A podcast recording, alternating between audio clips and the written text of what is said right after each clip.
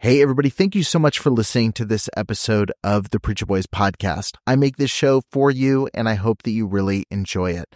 I have a lot of people that ask me how they can support the show financially, and you can do that by heading over to patreon.com slash preacherboys. You're going to get access to exclusive content, including early releases of episodes. I've got a couple episodes right now that have been released at least a month early over on Patreon. You've got access to things like unique merch, depending on what tier you join, and you get access to some behind the scenes content that I'm posting within the group. So head over to patreon.com slash preacherboys and become a member over there today. Every single supporter helps make this show a little bit more possible, especially as I continue to add additional episodes and content every single week. Thank you so much for tuning in. Let's get back to the show. Trigger warning. This podcast contains descriptions of various abusive situations. Listener discretion is advised. You are listening to the Preacher Boys Podcast, a podcast shedding light on decades of mental, physical, and sexual abuse within the independent fundamental Baptist movement. The testimonies shared on this podcast are told from the personal experience and perspective of the survivors. Not all legal outcomes are known or final. Any suspect is presumed innocent until proven guilty in the court of law.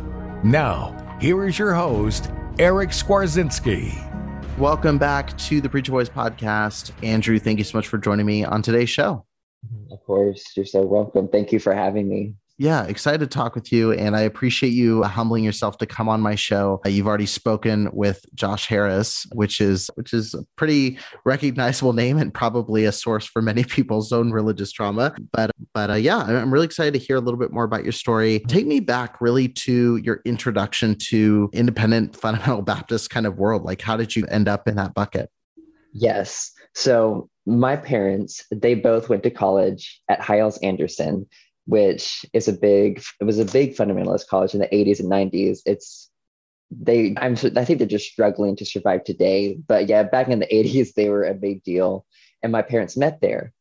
And my dad was studying pastoral ministry or something in that respect. And my mom was studying english. My mom became a christian school teacher. And after being in that environment for a few years, she was like, I do not want my children to be in this environment. I want to homeschool my children the rest of my life.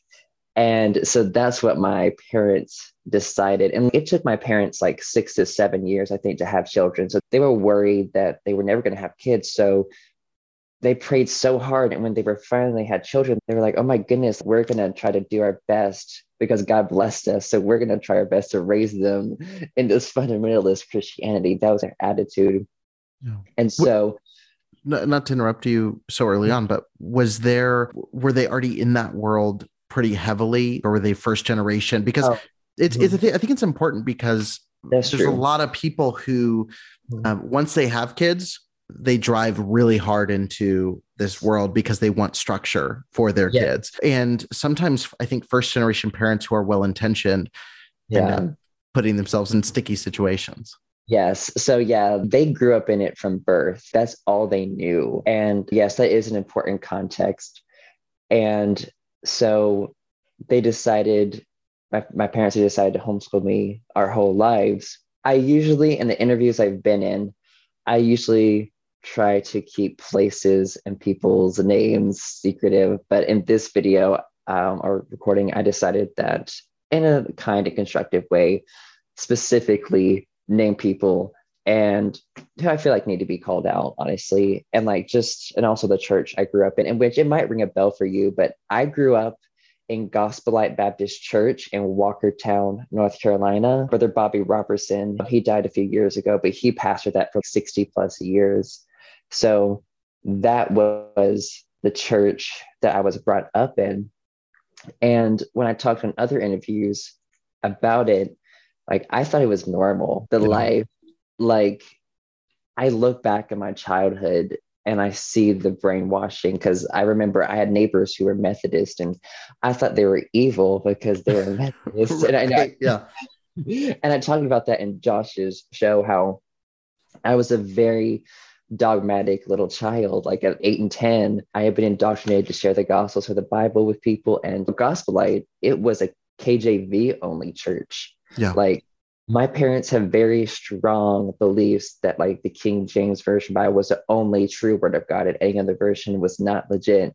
Mm-hmm. And I, I, usually don't share this story, but I decided because it really made an impact on me as a child. But I remember someone who clearly did not know my mother, they gave her an ESV Bible mm. and she looked at it and she was like, I really want to throw this in the trash can. Like, and so I was like, Are you like, and but she was like, but something feels wrong about doing that still, even though I don't believe this is the true word of God. She's like, I can't do that. Mm-hmm. And so she had that moment of cognitive dissonance, I think, in her mind, because she had always clung to the KJV only, but she couldn't follow that through with throwing away this ESV Bible in the trash yeah. can. Right. So that was just so I realized how extreme a beliefs they had. And before I say anything else about my parents, which I'm going to reveal a lot more about beliefs, like I want people to understand that they grew up saturated in this mm-hmm. environment. Mm-hmm. They knew yeah. nothing different. And I've tried to have compassion and understanding. And I'm not trying to throw them under the bus or anything. I'm just saying things that happened to me growing up. Yeah. But lo- looking back, like it's, it's honestly ridiculous, but there were times there were sh- certain shows I w- I was not allowed to watch. If a show had an interracial couple, I was not allowed to watch that. And that's one thing as a child that really stuck out to me, these things, because even I knew internally that was wrong for them to have that racist view. But they said, oh, I don't know if they have that view anymore because this was like over a decade ago. So I realized they're not the same people anymore. They're not the oh. same people they were a decade ago. But I think it was the show was Lab Rats or something like that, some old Disney show or whatever. And I just remember that as a child, just these certain red flags that kept popping up. Okay, mm. that's weird. Yeah. And just something was off, or realizing how extreme their beliefs were and how they used the Bible to back up these beliefs. Yeah. And and I remember before going to Bob Jones that my mom was she had been upset that they had lifted the interracial dating ban in 2000. And so I was like, and I tried to confront her about that. I'm like, there's nothing wrong with two people of different races getting yeah. married and stuff. So I'm like, we're not in the freaking 60s anymore. Oh my God, like please. And so she just stood behind her Bible. And I don't know if she still has that belief anymore, but she's, I love my mom so much. And she genuinely is a wonderful person. But things like that really bother me. Right. Uh, it just breaks my heart to how, and I'm sure in the environment she grew up in, she was encouraged to believe that. And it was ingrained right. in her. So my whole life, I was homeschooled. It was like a KJV only type approach. I was socialized into my church. And I think since I feel like this is a more, you said some Christians follow you too. I want to go more into a little bit of like my salvation story because that's a really important part of it. And I feel like it was like the beginning of my religious trauma. And I was around eight years old. Uh, and this was at a service at Gospel Light Baptist Church. And the preacher was preaching on a very graphic, like uh, descriptive sermon on hell. Hmm. And here I am, eight years old, all these images in my mind about these demons torturing people for eternity, and you're just burning forever.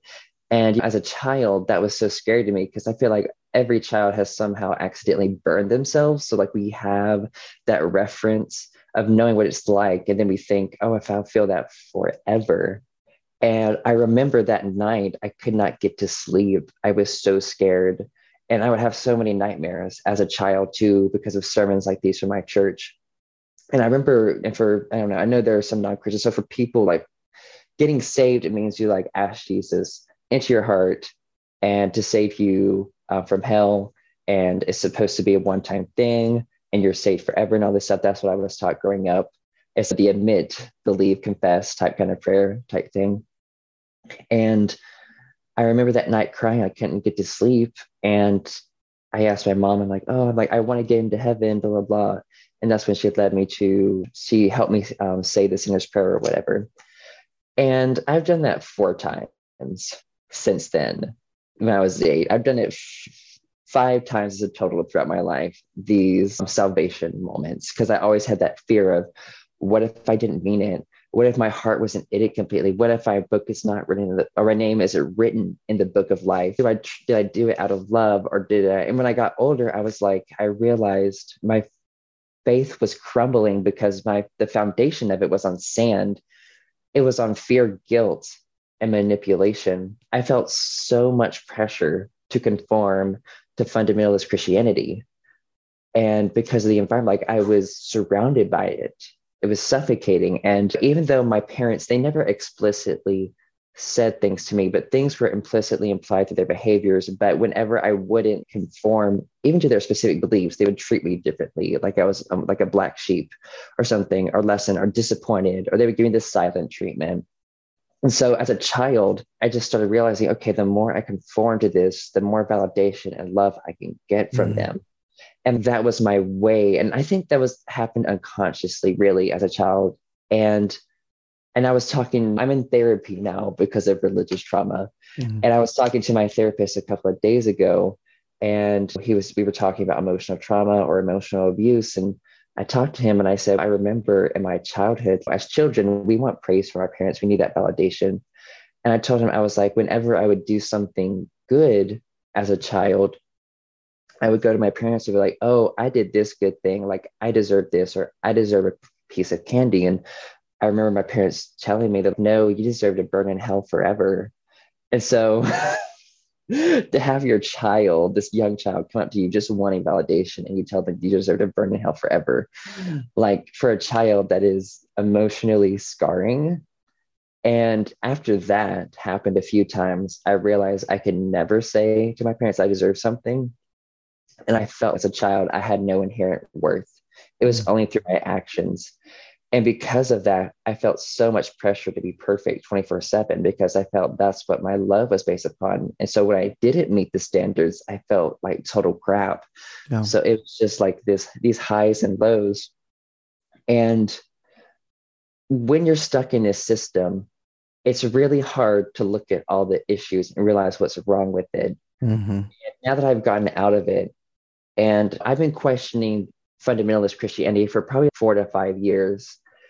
And I remember when I was like, I think I was like 17 years old, and I'm 22 now. But at 17, I got a book on how fund, just not fundamentalist Christianity, but fundamentalism in general, how it can be toxic and harmful. Like you can be a fundamentalist atheist. You can be a fund like it's a mindset. It's not just inherent to Christianity.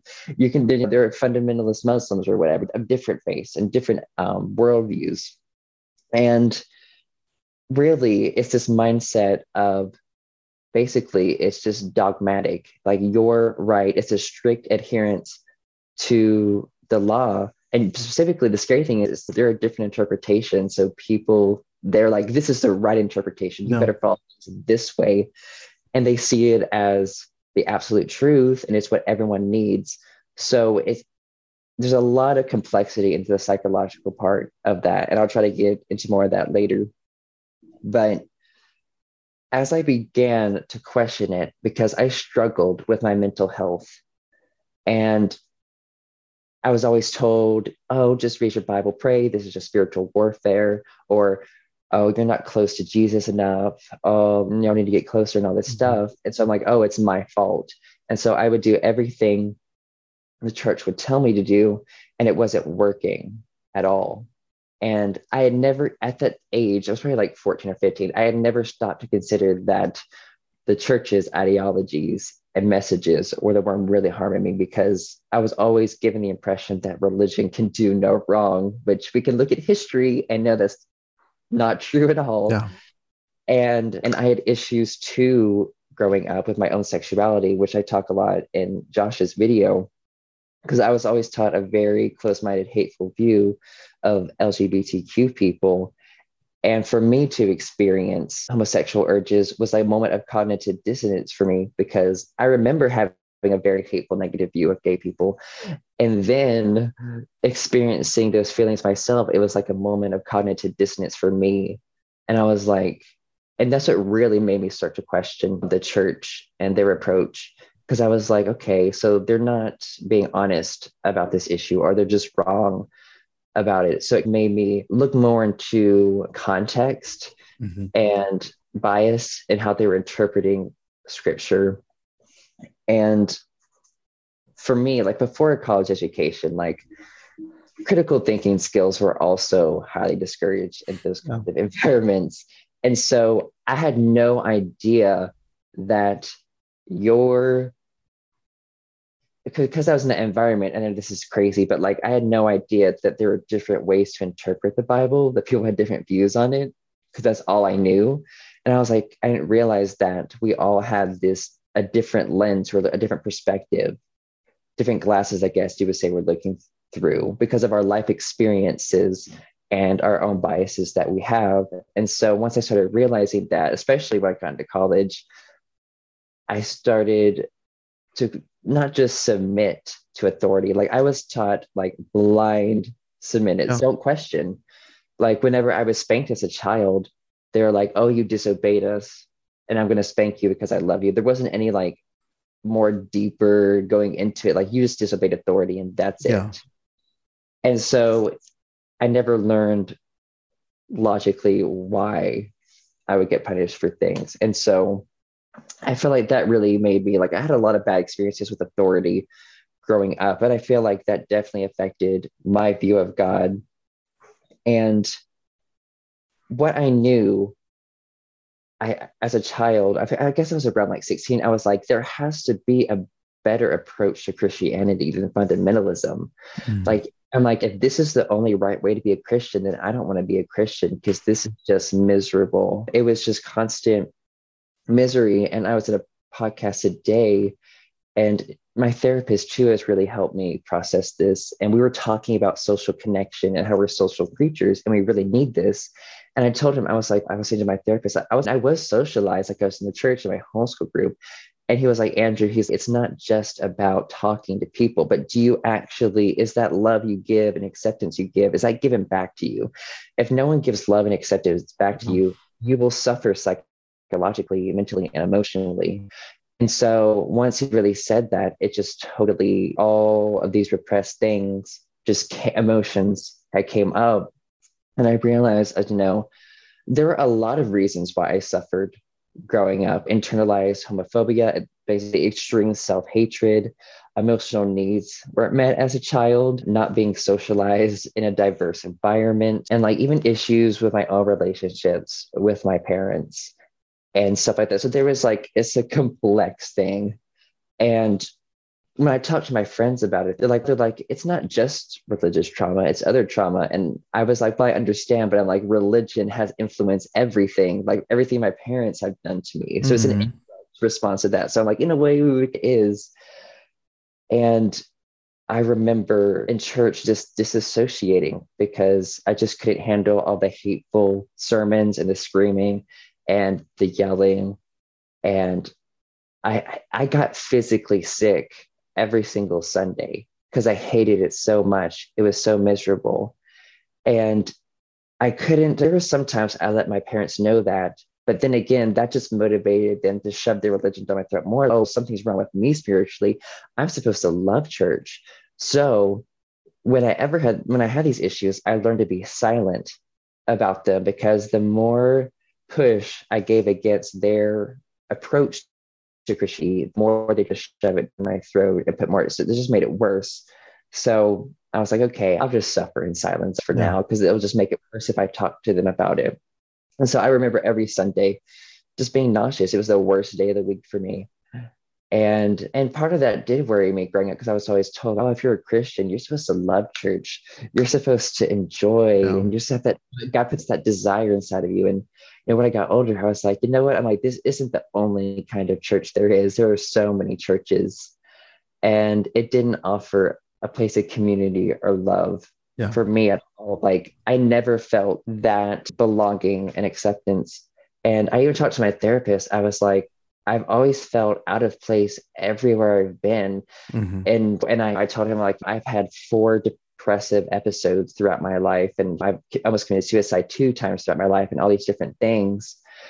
And really, and what I told him is that I've done a lot of work through my past in dealing with my own religious trauma and how the church traumatized me. And I told him, I'm like, I'm coming to therapy because I want to get all of it out.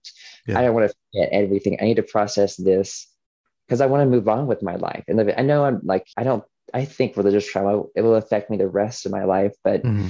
it doesn't have to control me or my well being. Yeah. It doesn't overpower me. So that's why I talked to my therapist. I'm like, I'm just trying to get through this and I guess I'll go into the issues of fundamentalism. So, like legalism is an issue.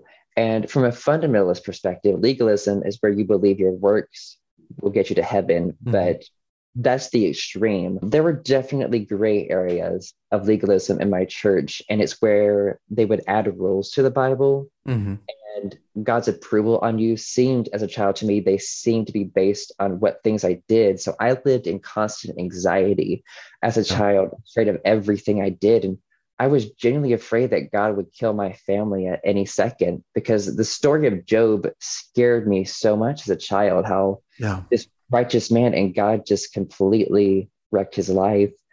And so for me, I thought my parents were so righteous good people. I'm like, oh, God's out for my parents. He's going to tell them, or I pray for sin, God's gonna be mad at me.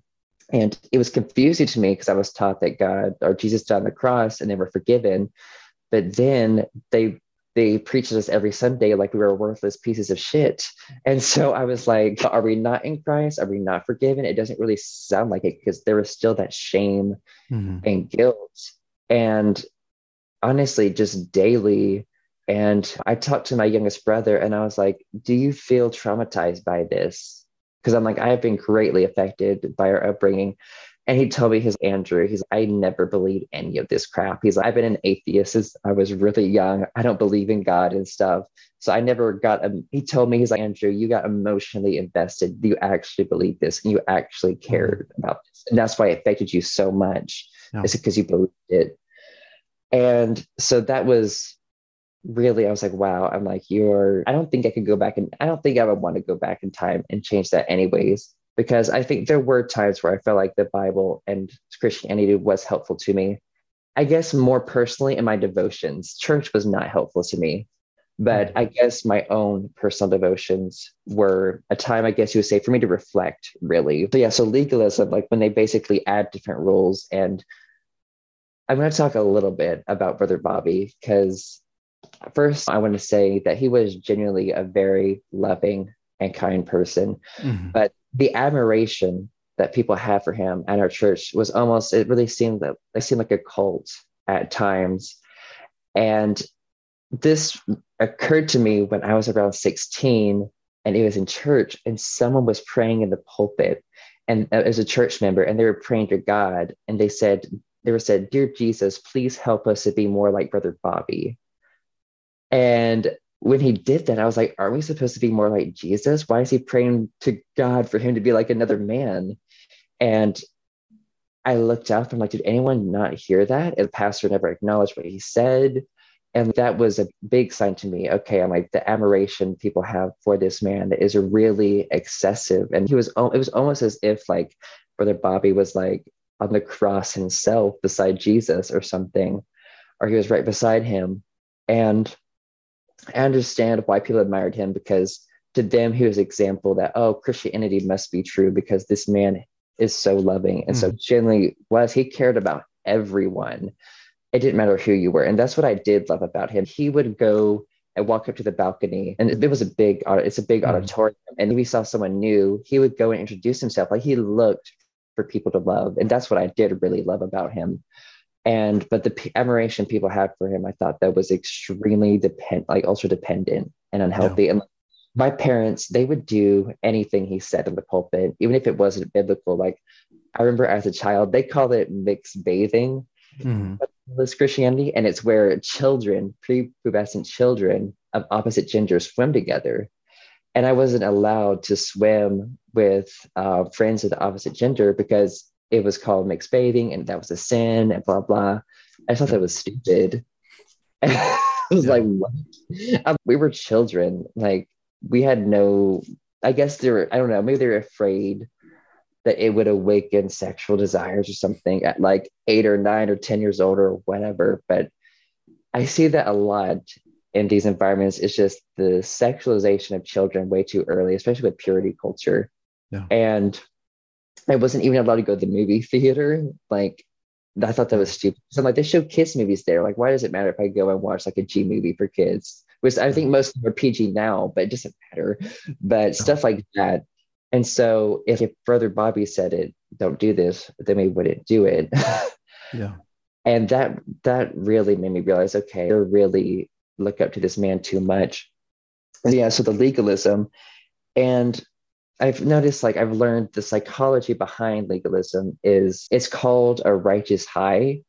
You have all these high standards and there you can look down on people who don't follow them and you can be like, okay, I'm better than them. And I see that I saw that at Bob Jones too with certain leaders who just sought out to just correct people just to make themselves feel better to get this high of, oh, I'm self-righteous, I'm better than you. No. And in churches, fear is used a lot as control. And I told you about my salvation story about hell. Like children are scared into getting saved and committing their life to Jesus before they even know what consent is, anyways. Yeah. And one of the memories I remember from like church camp as a child, like gospel light, we had a church camp in Virginia. And I remember my youth pastor and his wife, they ran the camp. I remember the pressure that was put on children there. I remember them, it scared me so much as a child when they said, like in sermons, you could be the reason that somebody goes to hell and burns yeah. forever. So that's so much psychological pressure to put on a child. Like then yeah. when I got when I got out of it, I'm like, oh my gosh, I better tell this person they could burn in hell forever because of me. It was mm-hmm. it was too much of a psychological burden to put on a child. And and what I have noticed too regarding fear, there is a manipulation tactic I've seen a lot in fundamentalist churches, and it is called the fear and relief tactic. And it's where they put this huge burden on you yeah. that's not necessarily biblical. And then they offer you the solution to take that burden off. And it's just an emotional thing, it's emotional manipulation. And recently, an example at Bob Jones University back in early January, there was a sermon where the entire time the preacher was just making everyone feel like they were worthless. He said, None of y'all will amount to anything. He's like, You're just a pink blob in the universe and all these things. He's like, yeah. You're nothing. And then he put this weight of shame and feelings of worthlessness on everyone. And then at the end, he was like, Oh, yeah, just give your life to Jesus, blah, blah, blah. And it's wow, dang, like this is not spiritual. You yeah. just emotionally manipulated all of us and that's a tactic that i have noticed as i've learned. And they also they keep another point is generalization. They generalize anyone outside of the church because they want you to stay in the fold. They want yeah. your tithe. They want your attendance.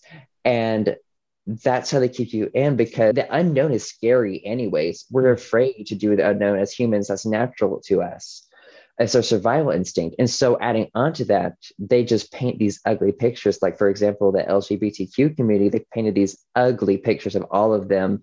Yeah. And even of other churches that were more progress or that were progressive and had like contemporary music. And it was this feeling of, oh, like we're different, like we're the ones, we're the right ones. You know what I mean?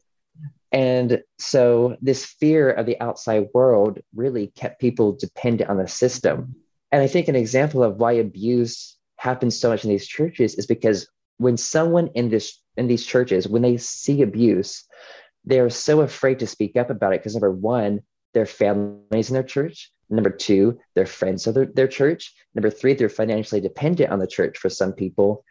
And if they lost the church, they would have nothing. So why risk it by speaking up about abuse? Just sweep it under the rug. Don't like rattle the cage. Don't worry about it. And that's what I thought about. Like for me personally, like afraid of speaking up about things is how much of a commotion it would cause and a backlash. Yeah. And another point is for fundamentalist churches is anti-intellectualism, is how they're specifically, I remember my pastor slamming college education. He's, yeah, these students go to college and they do all these things and they know everything. And then, so he gave the impression that, oh, if you go to college, like your faith in Christ is like going to be lessened. And then I thought about that. I'm like, if your religion is true, shouldn't it like strengthen mm-hmm. lessen and stuff like that? But I think his point was that he thought all colleges, or specifically secular colleges, were trying to turn us against religion or something like that. And like in these religions, they can, or in fundamentalism, they can teach us, especially to use scripture, your heart is deceitful. And so they convince people to not trust themselves.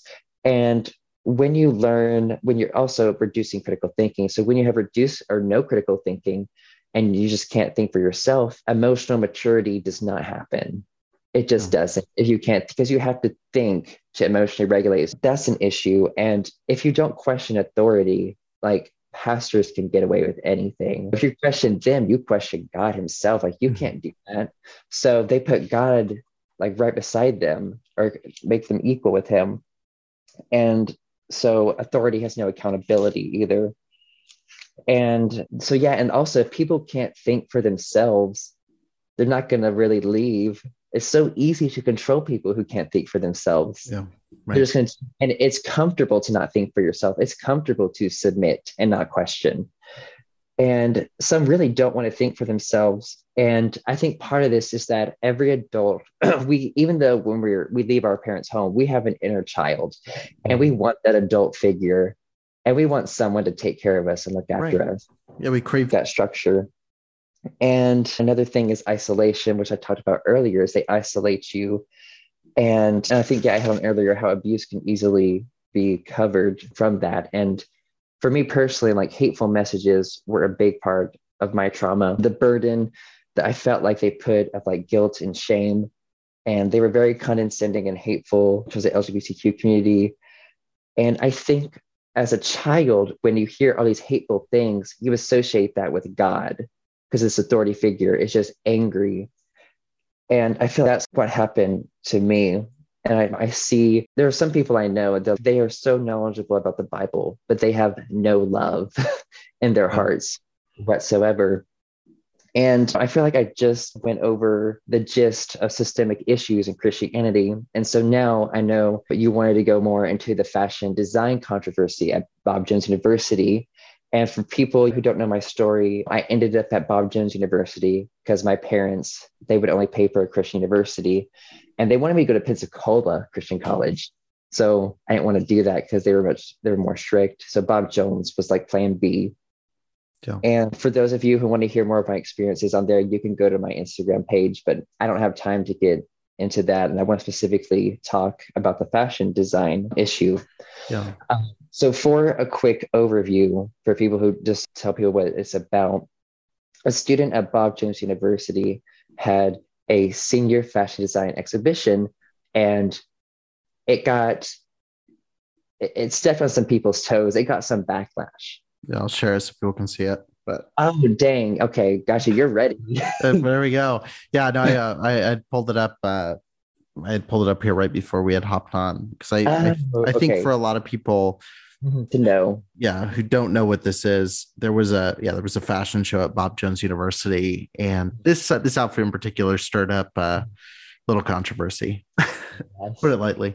And the thing is, there were people who had different opinions of it. They're like, "Oh, this is great," and some people like, "No, this is terrible." And oh yeah, that's the one that really triggered people. Yeah. Ooh, so much.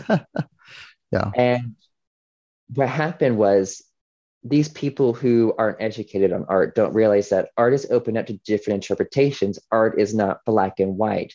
And mm-hmm. because you see something one way doesn't mean that's the way it was intended at all. Right. And that's really hard for fundamentalists to understand because they have such a black and white mindset. To them, they're like, what? Yeah. Like it's neutral? What? That's not yeah. possible. And so I'm going to go into the story of it, but in a mm-hmm. sec, I want to talk about the issues that happened leading up to that point. So, Bob Jones will discard and throw to the, in the trash any student who doesn't conform, or any student, even if it's unintentional, seems to hurt the reputation. So, the student who did this, Dr. Pettit, the Bob Jones um, president of the university, he trashed basically the student in an online statement, which is on his Facebook account. And I think it's still there. And I took screenshots on it and I'm thinking about posting it on my Instagram soon. But he basically said that it was clearly blasphemous and that it was like disrespectful. I don't remember all the words and stuff, but it threw basically it threw the student under the bus and his work without even trying to talk to him or understand his intentions with it.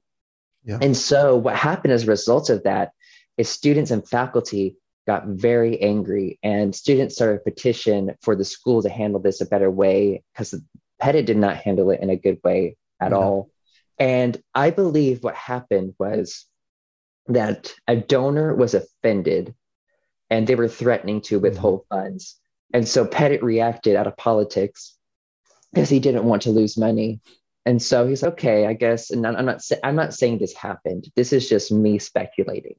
Just want to make it make that very clear that I think that he got scared and he was like, I'm just gonna disappease the donors just to please them and keep this money. Mm-hmm. And and I know now there's a, there was a faculty member. I'm not going to say who it is because I don't think that matters, but they have threatened to resign unless the school and Pettit addresses this issue in the right way or basically apologizes. And so now I'm going to start in the beginning of how this all began. So going back to, I guess it was around October of 2021, I was in a commercial photography class because that was a part of my major. I was a visual arts major with a concentration in photography. Yeah. And for the commercial photography class, we photographed this senior fashion design outfits for their show. So the pictures they can have and print them and all that stuff is a collaboration we had in the departments. And I was interning for the art department and I controlled the um, BJU photography page. Mm-hmm. And my teacher was like, you know what, Andrew, if you could just record what's going on in class and post it on the story, add, add them to your highlights so prospective students can look and see what we're doing in the classroom. I was like, okay. And when it came to the fashion design project, that was what I did was the behind the scenes of this shooting. And the first day of shooting went well. And the second day, um, this, and this isn't specifically had to do with this senior, but I could tell these students were pushing the standard clothing standards definitely of the Bob Jones dress code, in which I personally I thought they were all fantastic and great. But from the Bob Jones fundamentalist perspective, it wasn't to their standards. So there were girls like they were showing their shoulders. One girl had a midriff, and guys were wearing earrings and some mm. makeup. And some of the clothing was gender neutral, it seemed too. So it was more progressive type clothing. Yeah. And I posted basically what was going on. And some of the guy poses were feminine too. And I still posted it because I was like, you know what? I'm like, number one, these students have been working on these outfits for many, like at least a couple of semesters. Yeah. And it's like this clearly had to be approved. And number two, there were two other faculty in the room and they mm-hmm. didn't say anything. So once I saw them directing and not having a problem with it, I was like, okay, I guess this is fine then. M- maybe, just maybe Bob Jones is progressing. Yeah. Slight possibility. And so when I posted it, and within a few hours, there was backlash and people DM'd me. And I ignored it because I'm like, I'm not taking that down. Like, I hate censorship, yeah. especially creativity. No one should be censored.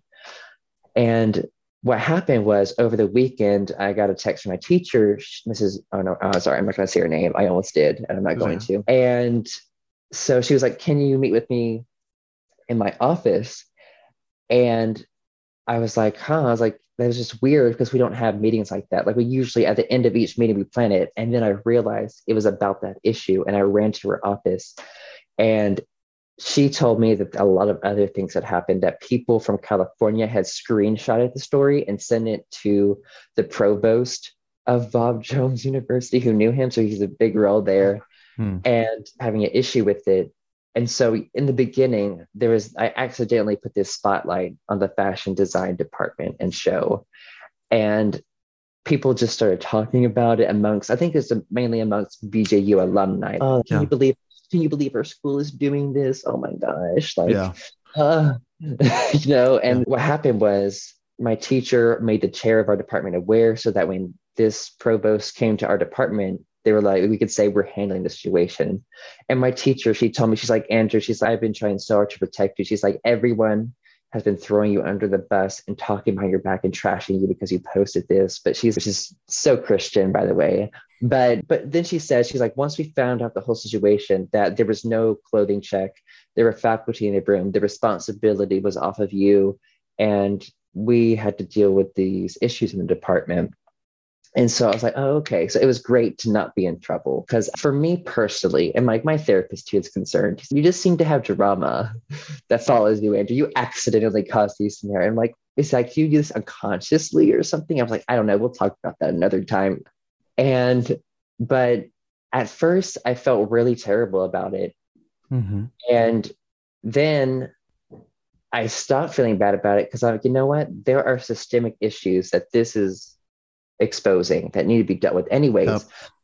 And I thought that was going to be the worst of it, but it kept getting bigger and bigger. And so when the show finally came around, and some politician, I'm not sure which Republican, retweeted these posts, but this public Republican who had a lot of followers tweeted about Bob Jones University. And I think he was just accusing us of becoming progressive or liberal or something like it was such a bad thing. And it just got so many retweets and so much attention. And then, of course, the donors saw it. Yeah. And that's when Pettit decided to rashly just put this statement out. Yeah. And it just threw the student under the bus. And like I said earlier, these kinds of institutions, they will discard of anyone to protect their reputation, even if it's the wrong thing to do. They don't care who you are. And so we saw that happening. And there was an uprising kind of or argument among the student body because a lot of people, the student body were on the art student side, and a lot of people are on the artist side of yeah. this show and how he was treated. And if you read a statement, it, it's it wasn't a very transgressive act you know what i mean like I, I i would even understand to some level yeah if if the intent was like I want to try to be this sacrilegious statement mm-hmm. because I always try to see both sides. Like I see, look at the college rap, but yes. So like I read the statement mm-hmm. from Matthew Fox, who was the designer, and like yes. the statement on the design for Jesus said, mm. It's red to signify blood. Jesus blood and died. He covered our sins completely and fully, like a wrap coat covers the body completely and yeah. fully. By mm-hmm. now, I would hope we are all speaking the same language of allegory and not literally idolizing the model wearing the crown. He wouldn't like that. This is the beauty yeah. of fashion that I wanted to illuminate my culture to. It's more than gender signifiers and sex barricades. Dignity mm. and sanctity are woven into our expression and communication through dress. God taking on a body weaves dig- divine dignity and sanctity into our mm. defiled bodies. The crown of thorns on the model was supposed to be a dose of reality to our view of the crucifixion. And I wanted to solidify Jesus' death as a physical, violent act of redemption and not just something we see in old paintings that get excited about at Easter. Like, I, I feel like that's pretty in line with yeah. like the theology of it is college. It's just and, expressed differently it's expressed differently. And the issue is it's exposing these systemic issues more particularly into the conservative view of what women or men are supposed right. wear. And like when you have reactions to these things, what people don't realize is that says a lot more about you than it does the actual artwork. Yeah. And I, I think if people really realize that, they wouldn't like react, but it's an unconscious thing they don't realize. Yeah. And so I think not for everyone, but what happened was these conservatives just seeing Jesus portrayed and it's something that kind of is resembles a dress. And I think because of our culture or that culture, just seeing that bothered them. But we have the living gallery at Bob Jones. And we depict Christ in these robes and stuff. So like they weren't wearing pants, yeah. you know, in Jesus's day. Like what do y'all think he was wearing? So it's a cultural thing that just they've been ingrained in this fundamentalist religion. Like women wear dresses, men wear mm-hmm. pants.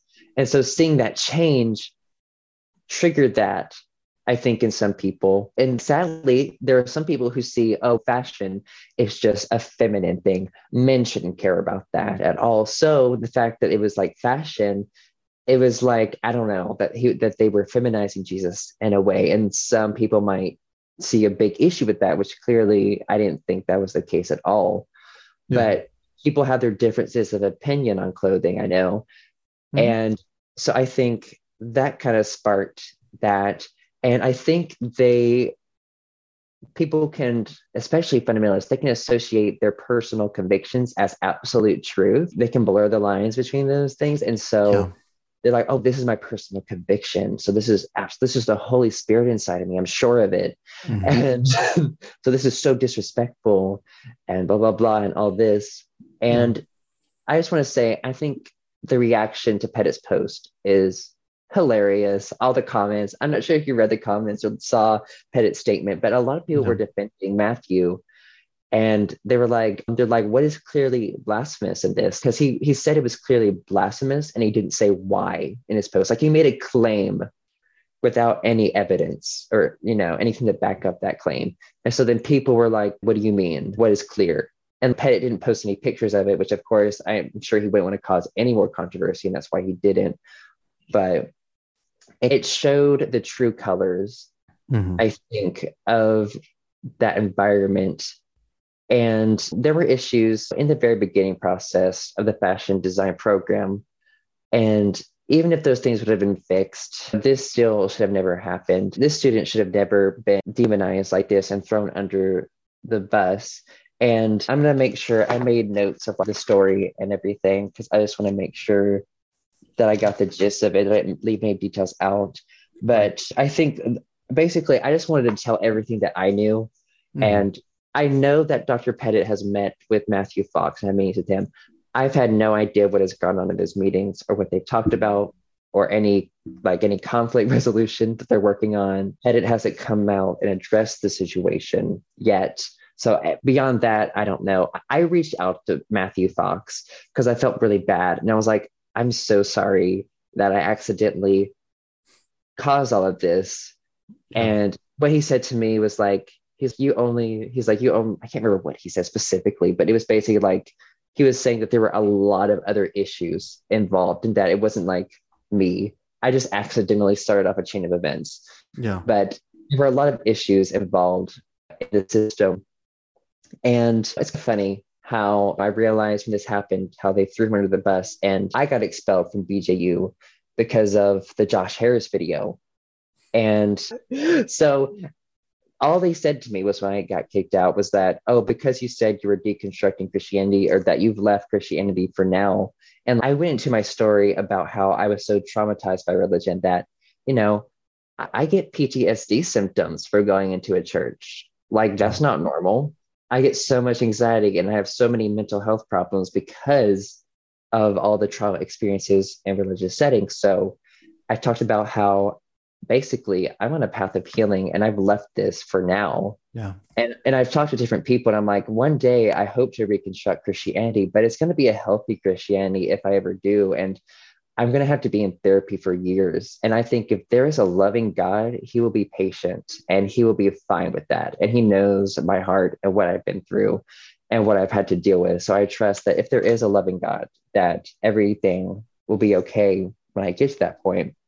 Yeah. But I think what this is what they did not say in the meeting. Number one, they never brought up my sexuality at all, which I was shocked about because hmm. I taught because I kind of basically that's when I first came out publicly in a sense was in Josh Harris's video, and I put the perspective on it how the church traumatized me because of my sexuality basically, and so I revealed that in the psychological abuse I endured, mm-hmm. and so they never mentioned my sexuality, and they didn't really talk about anything else I said in the video, and the fun, the weird thing is, Bob Jones, they are allowed to discriminate against LGBTQ students and they're allowed to discriminate against women because they have a Title IX exemption. Mm. So they very well could have said, Oh, you said you were gay in this video, so you're kicked out. They could have done that. Yeah. But they learned the hard way almost probably a year ago. They kicked out a student because she came out as a lesbian. And they kicked her out and she sued the Department of Education. mm. And it was all in the news. And she gained a big following online. Her name is Elizabeth Hunter. Mm. And she put this spotlight on the school. And she was like, basically, she sued the Department of Education because she was like, the government shouldn't be giving this school money if they're discriminating. Yeah. And so I think for them, they didn't want to say that to me because they didn't want me to speak out about yeah. Yeah. So they just they acted like it never happened. Like they never mentioned it. They never talked about it. And like they genuinely they handled out the kick, kicking out in a kind way. They genuinely wanted to like not wound me anymore or hurt me more than I'd already been hurt. And mm-hmm. and I think also they didn't like the attention the video was getting because I think yeah. a lot of people on campus were sharing it and we're talking about it. And a lot of people were supporting me, being like, there is spiritual abuse going on at Bob Jones University. And I recently did a poll on Instagram. I was like, what toxic things have happened to you at Bob Jones? And these are things that have happened like in the last few years. And I just want to quickly um, state some of these things. And it really, some of these things really shocked me and broke my heart. And I didn't realize some of these things still went on. But one of these things is normal. So someone said being judged for differences of opinions in gray areas, mm. which, like I said, people can take their personal conv- convictions and make it absolute truth in a way. And some person said, I think that this is funny. They said 95% of the students and staff are judgmental, hypocritical, and snobby. I wouldn't say 95%, but there is this preppy type kind of atmosphere to mm. the school. And someone said the fact that they judge the, the validity of one's salvation. So they try to figure out with their own criteria if you're saved or not. If you have like an issue, they're like, oh, let's see if you're really saved. And this one person said the fact they do not prepare students for the real world. They just teach them, teach us how to survive. And they micromanage us even when we're not at school. I know one person almost got in trouble for going to a dance over a break, like a swing dancing. So stuff like mm-hmm. this, even outside of school, they try to control things we do. And let's see here. They teach that any physical connection or physical touch is sexual.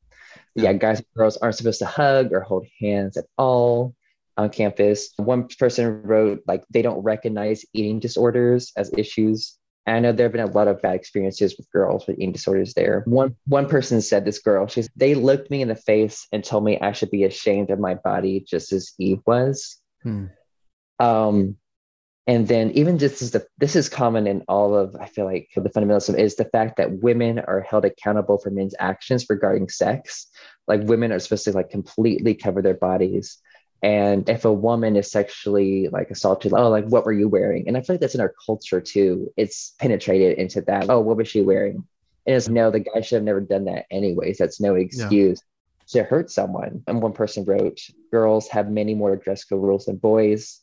And the thing that really bothers me about Bob Jones is that they promote tattling and they make the, these students who tattle, they make them their favorites basically, because they want these students to go out and tattle on as many people as possible. Because the staff, they can't get out amongst the students and investigate. But if they can get these students to do it, they're happy to do that. And it's just yeah. really so you don't know who you can trust at Bob Jones sometimes. You're like, is this person just looking for yeah. someone into trouble? And, you know, and Bob Jones, like, here's another example. They've had issues with sexual abuse in the past, like victims being blamed for it, like I just mm-hmm. mentioned and talked about. We had an issue with a counselor where he told a bunch of women it was like basically their fault. And there was a lot of backlash to that. And one person wrote the fact that they teach that mental illness is a sin and medication is unnecessary in a sin. And that made me angry because in these environments, it's like they never acknowledge that trauma is a thing, or they don't consider genetics or biology or chemical imbalances. Yeah. Like these people just don't consider everything. And let's see. Okay, then someone says, someone said this a teacher said that all mental illness was due to not trusting God enough. And she said, the teacher said, including disorders like schizophrenia and dissociative identity disorder. And she's, and she's, this is crazy. Like it was a counseling teacher who said this. And was, you don't like, if you have schizophrenia, like that's, it's not your fault. And someone responded to the tattling thing. And it's funny. And I love this because they brought the Bible into this and they said the bible says that we should go to our brother first. However they encourage telling on people. The rule book states if you don't report someone for breaking your rule you will be treated as if you broke the rule yourself. Mm and they don't encourage you to talk to your brother. They encourage you to inform the university. So that i love that because she put a little biblical twist for defending why that's wrong. So i was like hmm. okay that's interesting. And they only accept you if you act a certain way to their standards of a christian. So i didn't meet their standards of what they thought bob jones christians should be. So they kicked me out. Yeah. And one girl which this really broke my heart she said women are held accountable for husbands slash fathers abuse She mm-hmm. said, I went to, she was said, I went to one of the counseling professors about my dad's abuse. And he, I was told I should have been a better daughter and not caused him to do those things, effectively pushing the whole, the man is the head of the household. And if he did it, you must have deserved it narrative. Mm-hmm. Yeah. And so there are a few, okay, first I want to say there are a lot of wonderful teachers and faculty sure. at Bob Jones, but they have a few bad apples that they should not have at that university. And one, and I think the professor did this, which he, he might not have, but I know there is an issue with a professor there named Dr. Mazak or something. He's a biblical counselor professor. Mm-hmm. And he's had a lot of, I've heard a lot of awful things about, he said, like spiritually abusive things. And the women's dean at Bob Jones, Dean Lawson, and she, I've never heard one good thing about this woman. And I had a friend who got in trouble and she told me, she's like, Andrew, she's like, I went to this woman and she didn't get in trouble for anything sexual at all. And this woman just accused her of doing all these sexual things, basically hmm. accusing her of being a slut and a whore. And she's like, Andrew, she's like, that, that wasn't what I got in trouble for. And she, she just started accusing me of all these things. And I think it's just one of those instances where she's been in power for so long and no one wants to like let her go. And I'm sure students have, I know parents have called the school about Dean Lawson and how hateful she's been to girls.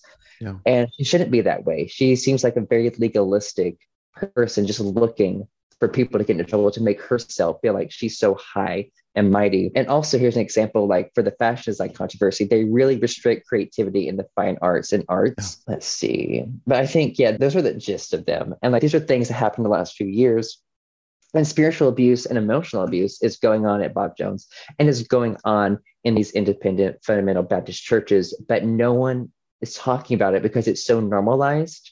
Yeah. And people are afraid to speak up about it. Yeah. And we're so scared of authority. We're taught to submit to authority. And I don't regret going on Josh's show and getting mm-hmm. kicked out because this has opened so many doors for me. And so many Bob Jones students have reached out to me to, to thank you so much for speaking up and talking about this because we're all so afraid to. And I've had people tell me awful stories about how they were spiritually abused and even yeah. sexually abused by spiritual leaders and how they leverage that role to abuse them. And it's, we can't, and I've, I saw this at my church, and it's where we had this like addictions program and if someone got saved or whatever because the bible talks about you're a new creature it was like they were a new person. You got saved we'll put you in this leadership role with no no background checks no and it was just that's just really scary when you put that much trust in an adult and someone even just who will be around kids you just don't background check. And like i realized you know my church 80 percent well, 90 plus percent of the people are like 70 and over. And I realized they grew up in a different time where they didn't have to worry as much yeah. about but it's we live in a different day and age now. And like I recently talked to someone about this and they were like, Andrew, they're like, a lot of sexual abuse happened then, but it was just covered up. Yeah. Like it's always, it's always been this way. They just covered it up. Yeah. And even other institutions, they're like, I'm like, oh my God. I'm like, so right now they're like, the truth is really, is people are starting to find out. And in these environments, it's just really poor leadership and poor management. And when you have people submitting to this one person, and in these churches, women, like they're not allowed, they're supposed to be quiet. Like they're not, they're barely even allowed to speak. So how yeah. can they about things that are going on? Yeah. And again, like I was saying, if you do speak up, you can be shunned and lose everything. It's just a whole, a lot of toxic elements and dynamics that makes these places such a perfect place for abusers to be held accountable and to thrive in and to hurt people. Yeah. 100% yeah I, th- I think that's why these conversations are important and i think again I, I think it reveals a lot like you mentioned the response like response reveals a lot and i think the fact that there is this resistance against these conversations like the conversation with josh harris or the conversations yeah. that are being had on shows like this it reveals a lot. I, I, think, especially when we get in conversations about truth, you know, and I'm in my own journey figuring that out for myself. Yeah. I think it is, it's a scary thing when I see people recoil from that discussion or when they say that's a dangerous place to be because yeah. truth, I don't think truth has anywhere to hide. I think you should be able to have those conversations openly. Yeah. I think you should be able to mm-hmm. have those discussions openly. And I think to have these pre-drawn lines or restrictions on what you can talk about or can yeah. study mm. really, really doesn't make sense, especially within a college where you're supposed to be learning how to learn. But yeah, man, I really do. I appreciate you mm-hmm. sharing. Mm-hmm. And I know this is all very recent and new yes. and fresh, and you're probably in a lot of ways scrambling to figure out uh, what's next and what does the path look like forward. Mm-hmm.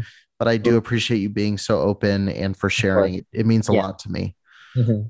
Yes, thank you so much um, for getting back to me and having me on the show. Yeah. And I know I feel like this is Josh gave me the platform I've needed and I've been asked to be on a lot of different podcasts, and I've reached out to many people because I'm trying to get the word out. And I'm so thankful for the work that you are doing, Thank you. specifically with Independent Fundamental Baptist. Is because we, a lot of us, like you said, we, you know, the truth can't hide, and a lot of us, it makes us so uncomfortable. The truth can of what's really going on. It's we don't want to talk about these children being emotionally, psychologically, and sexually abused within the church because yeah. if the church isn't safe then where is it safe? Where are we safe at? And I think there's that fear. We want to keep this illusion that the church is a safe place. And we just want to let go, I guess, of, oh, I'm safe here. But because of this mindset, we don't hold people accountable. And it's a place that thrives with abuse. And before like we're done, I know I want to say quickly, like how we were talking about how this is a difficult issue. And I to talk about religious trauma and abuse in the church in general, and specifically with like religious trauma, and what I think is a controversial issue, specifically, I know to like religious individuals, but, but more particularly fundamentalist, because they believe that their religion is like the spiritual cure for mankind, like a cure for cancer for the soul, per se. And the fact that people are being abused and that religious trauma exists in these environments, it causes them discomfort or cognitive dissonance, cognitive dissonance because it's contradictory to what they personally believe mm-hmm. about Christianity, as it like oh, it's all good, nothing bad can happen. This right. is the answer. And so when this happens, this can cause people to blame people who are abused, like it's your fault, because they don't want to deal with the issues that are going on in the church. They don't want to examine leaders. They don't want to examine themselves. So they blame the victims. Oh, it's your fault. This place is amazing. Like you did this. So that's a major issue is that churches, they're not examining the issues and they're just ignoring them and they're building because they don't want to examine themselves in these systems of oppression. Yeah yeah a hundred percent. Yeah there's a it's a lot easier to throw someone under the bus than address the issues within your own bubble. Yeah, um, a, a lot easier. Andrew for those that want to connect with you and uh, mm-hmm. really keep up with you, where's the best place for them to do that? How can they connect with you? Yes. Uh, or are you off the grid? no, oh, I am not off the grid. Let me tell you, my Instagram is Andrew Pledger, but the A is a four. And for my username. So um, on my Instagram page, I post a lot of different videos, quotes of my own, and even memes, and just education on religious trauma, um, psychology, and things like that. And I'm even, I've been writing a book since I was 19. So I post information about how my progress is on my book. And I recently, I just, I've decided the, the title of my book is going to be Suffering in Silence, a story of surviving and healing religious trauma. Mm-hmm. Because religious trauma, I believe there are a lot of abuse that is people suffer in silence, but religious trauma is specifically a silent suffering because so many people are afraid to come forward. So I thought that was a powerful title. And I don't know when I'm going to publish it, but I'm taking my time with it. And as I grow in therapy and personally in my own life, um, I'm hoping by the time I'm at least 30, I want to publish it. But it's, it's my little baby. So I'm trying to be really careful with it. You know what I mean? If people want to follow that journey with me there too. But yeah, my Instagram page, that's mainly where everything that I do goes on. Awesome. Awesome. Thank you so much for coming on. And for everybody listening, uh, be sure to click the link in the bio and connect with Andrew, follow his uh, journey and keep up with what he's doing. But for now, I will close out the episode and I'll uh, see everybody over on the Preacher Boys uh, discussion group and, and all over social. See you guys. Thank you for listening to the Preacher Boys podcast. If you appreciated the content on the show, please leave a review on iTunes and don't forget to connect with us on Facebook, Instagram, or Twitter with the handle at Preacher Boys Doc. Additional information can always be found on preacherboysdoc.com. Support for this podcast and the following message come from Corient Corient provides wealth management services centered around you. They focus on exceeding your expectations and simplifying your life. Corient has been helping high achievers just like you enjoy their lives more fully, preserve their wealth, and provide for the people, causes, and communities they care about. As one of the largest integrated fee only registered investment advisors in the U.S., Corient has deeply experienced teams in 23 strategic locations. Corient has extensive knowledge spanning the full spectrum of planning, investing, lending, and money management disciplines. Leverage Corient's exclusive network of experts to craft custom solutions designed to help you reach your financial goals, no matter how complex they may be. Real wealth requires real solutions. For more information, connect with a wealth advisor today at corient.com. That's C O R I E N T.com. Corient.com. When you need mealtime inspiration, it's worth shopping Kroger, where you'll find over 30,000 mouthwatering choices that excite your inner foodie. And no matter what tasty choice you make, you'll enjoy our everyday low prices, plus extra ways to save, like digital coupons worth over $600 each week. You can also save up to $1 off per gallon at the pump with fuel points. More savings and more inspiring flavors make shopping Kroger worth it every time. Kroger, fresh for everyone. Fuel restrictions apply.